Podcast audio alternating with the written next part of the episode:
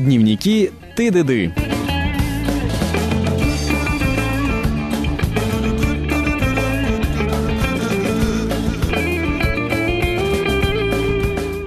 Циндао стал знаковым городом, где произошло единственное и неповторимое событие – встреча с соотечественником.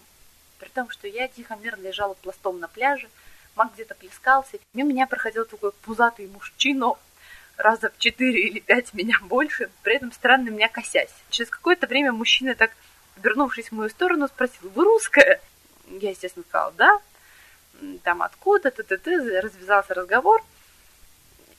И это был единственный город, где нас вот тихо, мирно по внешности выпалили, что мы не просто белые люди, не просто европейцы, не мы русские. Соответственно, мужик был из Волгограда, они с Максом о чем-то долго упорно беседовали. Это стало таким забавным завершением нашей поездки. Мы поняли, что пора домой. Домой. А ты не спросила, по каким признакам у вас вычислил? Да я думаю, русских видно. Во-первых, они орут много, во-вторых, не пьют много, а рядом со мной валялись опустошенные Максом бутылки пива. А в-третьих, они так вот беззастенчиво и неприкрыто переодеваются прямо на пляже, чего сами китайцы очень стесняются. Я это вынужден рассказать. Потому что в аэропорту Пекина, откуда мы улетали ночью, спать негде, а мы решили не ехать на три часа между рейсом. Мы, мы прилетели буквально в час ночи, и регистрация на рейс в Россию начиналась в 4. Мы решили на эти 3 часа ехать в гостиницу бесполезно, поэтому решили поспать в аэропорту и легли спать где-то вот в кафешке, которая в аэропорту, естественно, утром открывалась. Так вот, утром, когда мы летели в Россию, был день рождения Кати, и этот день рождения начался незабываемо, потому что какой-то китаец стучал нас по пяткам, и он говорил «Wake up! Wake up! Wake up!» И там было очень много людей, которые также спали, как и мы, в кафешках, на диванах. Они просыпались, заказывали себе кофе, пили кофе и после этого шли на регистрацию. Вот так ты начинаешь понимать, что из Китая, этой страны, где можно все и можно спать где угодно, возвращаешься в Европу, где тебе говорят up, говорят, что нельзя спать в аэропорту. Но это грустная нота, поэтому, Меньшикова, скажи еще что-нибудь радостное, мы выпьем. А мы сейчас про футбол скажем и выпьем. Мы сегодня с Менечкой уже пили, начали-то мы давно. И, между прочим, про футбол я, видимо, к вам присоединяться не буду, потому что если в городе на Неве болеют за «Зенит», то я болею за «Спартак», который, кстати, между прочим, вполне достойно выступил в Лиге Чемпионов, а вот не хуй. прошел дальше, а вот потому хуй. что он достойно сыграл а вот хуй. с шотландцами, а вот хуй. и он лидирует в чемпионате России. Так вот, бухали мы сегодня с Меньшиковой где-то неподалеку от Красной площади.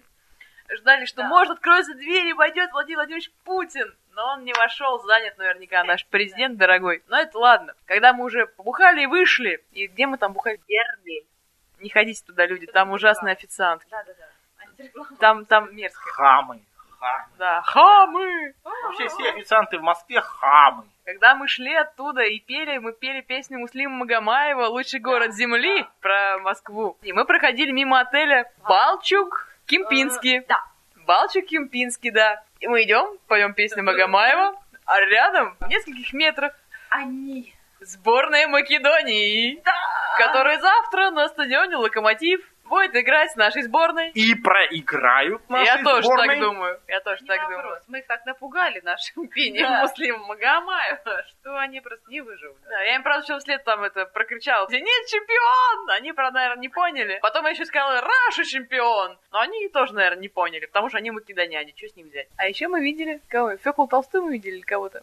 Пока не наша Я увлеклась пением песен Муслима Магомаева. про- Да, про, про знойная, видимо, сборная македонян вдохновила ее на последующее пение Муслима Магомаева. Я, естественно, втыкала своей тупой башкой, не знающей ни одной песни Муслима Магомаева по сторонам, и увидела в подворотне милую барышню Феклу, значит, э, нашу драгоценную, собственно, Толстую, которая беседовала с каким-то молодым человеком. Только в одном гребаном городе, не скажу на этой земле, но в этой стране можно тихо, мирно, идя с посиделок с нашим, обернувшись в одну сторону, увидеть сборную македонян, обернувшись в другую сторону, увидеть какую-то интересную и новомодную писательницу, журналистку в подворотне. А потом, собственно, загрузиться радостно в метро, где сидеть рядом с бомжами, блевотиной, пустыми бутылками пива и тихо, мирно ехать домой. Такой это вот офигительный город. Москва. Ну, на этом мы закончим сегодня. Не нашего, ты да в городе Москве. Пока. Пока-пока. Счастливо!